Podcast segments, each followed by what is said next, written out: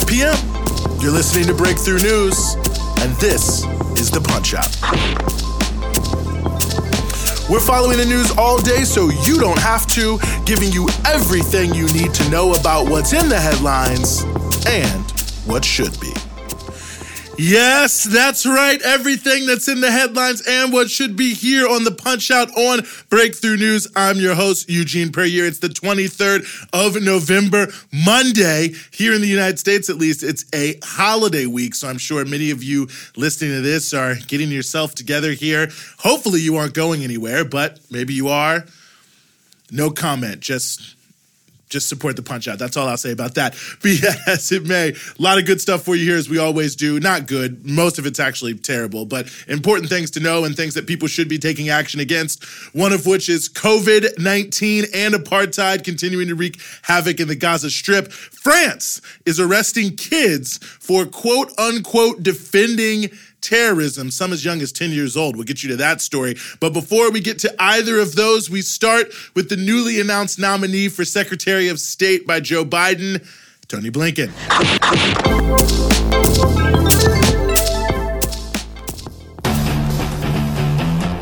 Judgmental training is crucial with today's ever changing environments. Law enforcement needs to know how to handle unpredictable circumstances and, when faced with hostile confrontations, be able to de escalate the situation.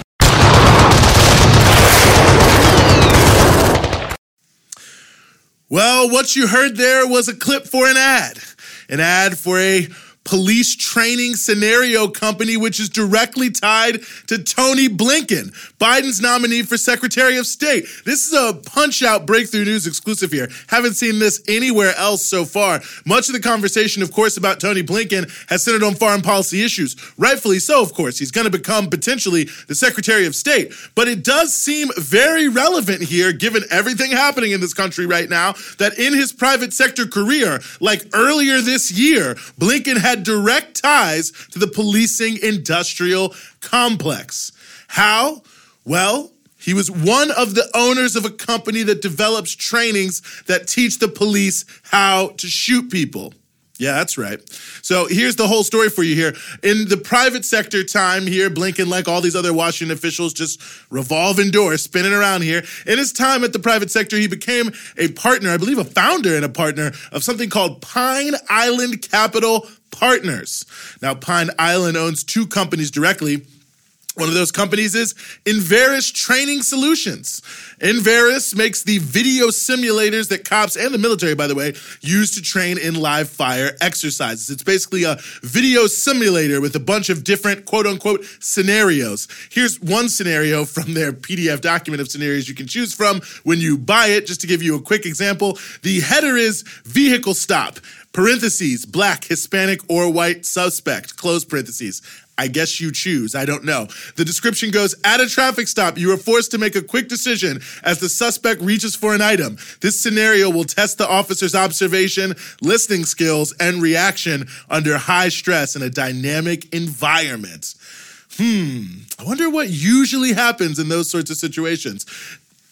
Nevertheless, moving on here, uh, all their scenarios, by the way, are just like that. I mean, and many of them are actually even more ridiculous. One of them is what to do if you drive by another cop being beat up by a civilian but you can go look for yourself there. In the most recent blog post the company has out, they note that, quote, if it were not for their constitutionally protected rights that prevent, quote unquote, second guessing, officers may become hesitant in seeking justice. Instead, thanks to prevailing Supreme Court verdicts, they can at least rely on reason, uh, the trust, or on reasonability, the trust that Another officer placed in the same circumstances would reasonably respond as they did. End quote. I butchered that quote a little bit here, but the basic point here is that their training is designed to help officers understand the so-called reasonableness standard that governs police shootings. And that's a bit of a statement here. If it were not for their constitutionally protected rights, officers may become hesitant. Um, so this idea that, you know, somehow these police shootings under the standard are okay, when in fact the standard of reasonable reasonableness is, is completely not reasonable. And in fact, this is the standard that allows the police to get off in pretty much every circumstance of a cop killing someone without accountability you've ever heard of. Literally, these exact two things that they are teaching people how to use correctly, shoot people in this scenario on this basis, is exactly what the police do in all the cases where you see them kill someone and you think that's completely ridiculous. So Tony Blinken helped start a private equity firm that then bought this company that teaches police officers who to kill in what scenario and how essentially not to ever get in any sort of trouble for it by just embracing their license to kill issued by the Supreme Court. But it's a little deeper than that, really. Roughly 73% of police officers never use their weapon ever, their entire career.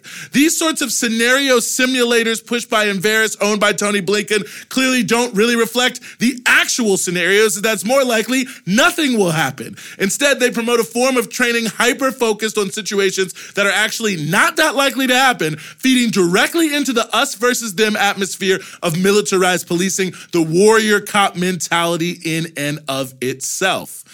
I should also note in that blog post they were positively quoting President Trump and his views on policing.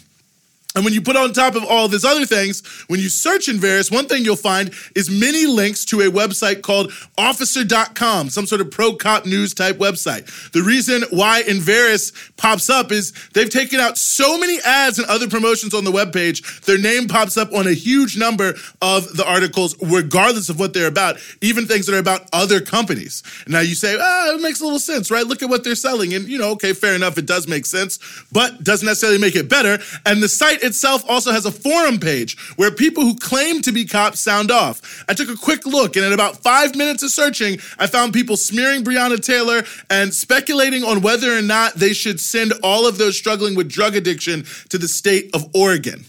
Real enlightened approaches to policing all over that forum there. So there you go. I'm sure no one's going to bring this up in any sort of confirmation hearing, although they should, because it honestly deserves to be addressed. At the time of a massive uprising against racism sweeping this country, addressing exactly this issue, it really stands to, to wonder. You stand to wonder whether or not one of the highest officials in the land should be someone who has, you know, earlier this year, not 20 years ago, profited off of a company that taught the cops how to kill.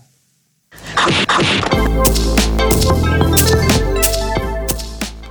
Well, you know, a couple weeks back, maybe a week and a half ago, we pointed out to you that this crackdown in France against so called Islamicist extremism is not really about that. And the reason it's stoking so much anger worldwide is not because it's all about free expression, but because it is really just about demonizing and marginalizing Muslims in France, which isn't really all that shocking when you note that the Emmanuel Macron told the New York Times just a few, Emmanuel Macron, by the way, the president of France, told the New York Times just a few days ago that that France is not a multicultural society. I'm not paraphrasing that either. He said France is not a multicultural society. He actually contrasted that to the United States, which he says is. So he's saying this is a, unequivocally bad thing, multicultural societies.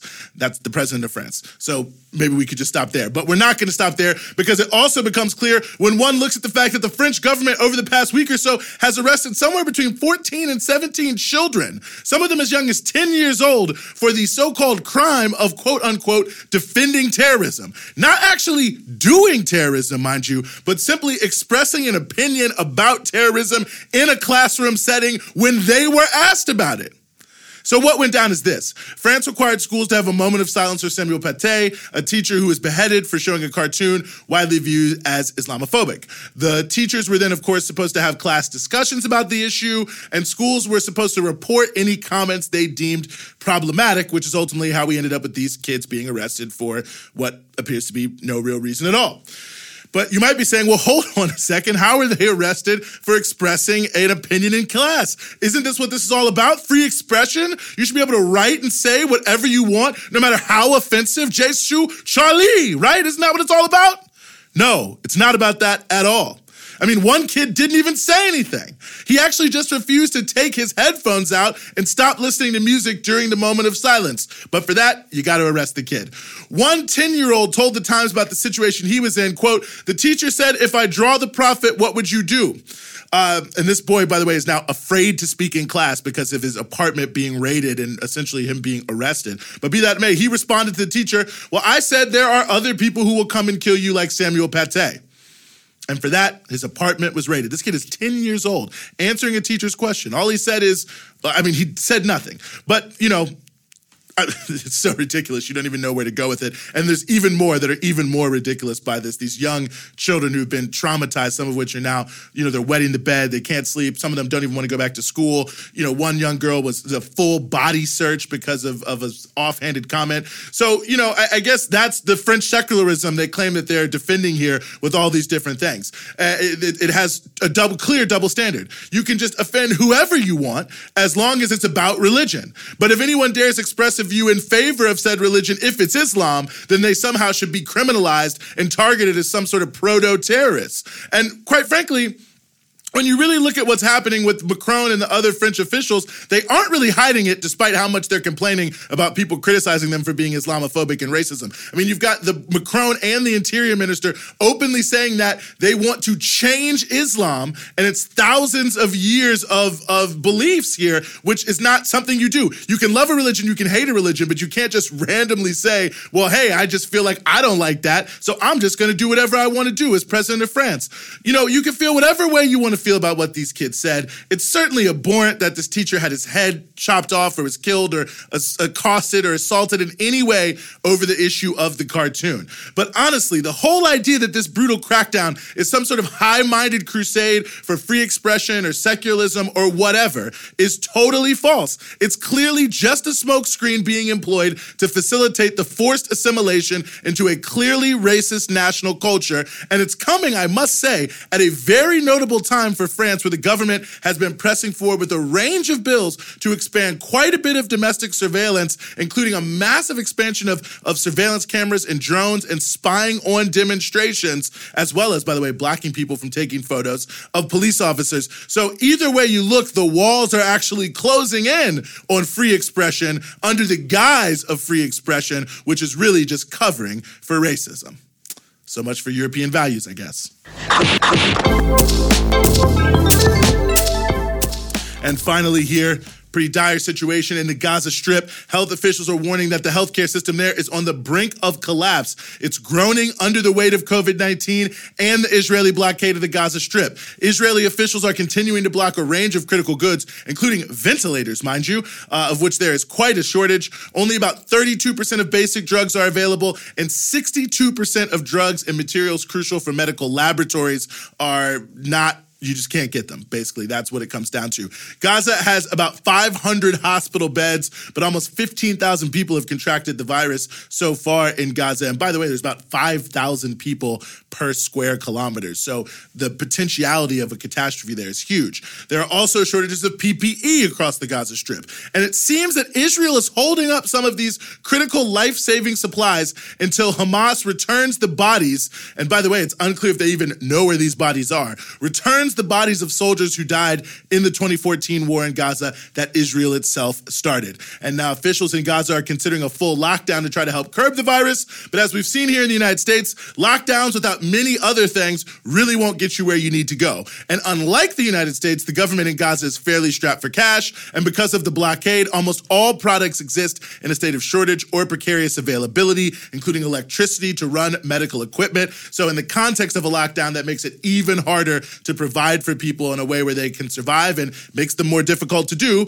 So, you have a difficult situation during a lockdown basically no ability to deal with COVID 19 in terms of the medical uh, situation. And you can see where you could potentially end up. And just to round this out, since we mentioned Tony Blinken earlier, worth noting here that he stated earlier this year U.S. aid to Israel will not be contingent on any Israeli actions under Joe Biden. So, COVID 19 or not, the brutal siege of Gaza is also set to continue, no matter the cost to Palestinians, on Joe Biden's watch.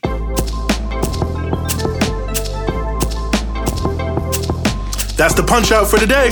We're with you Monday through Friday, 5 p.m. here in New York East Coast Standard Time, 2 p.m. in Los Angeles Pacific Standard Time, and 9 p.m. GMT.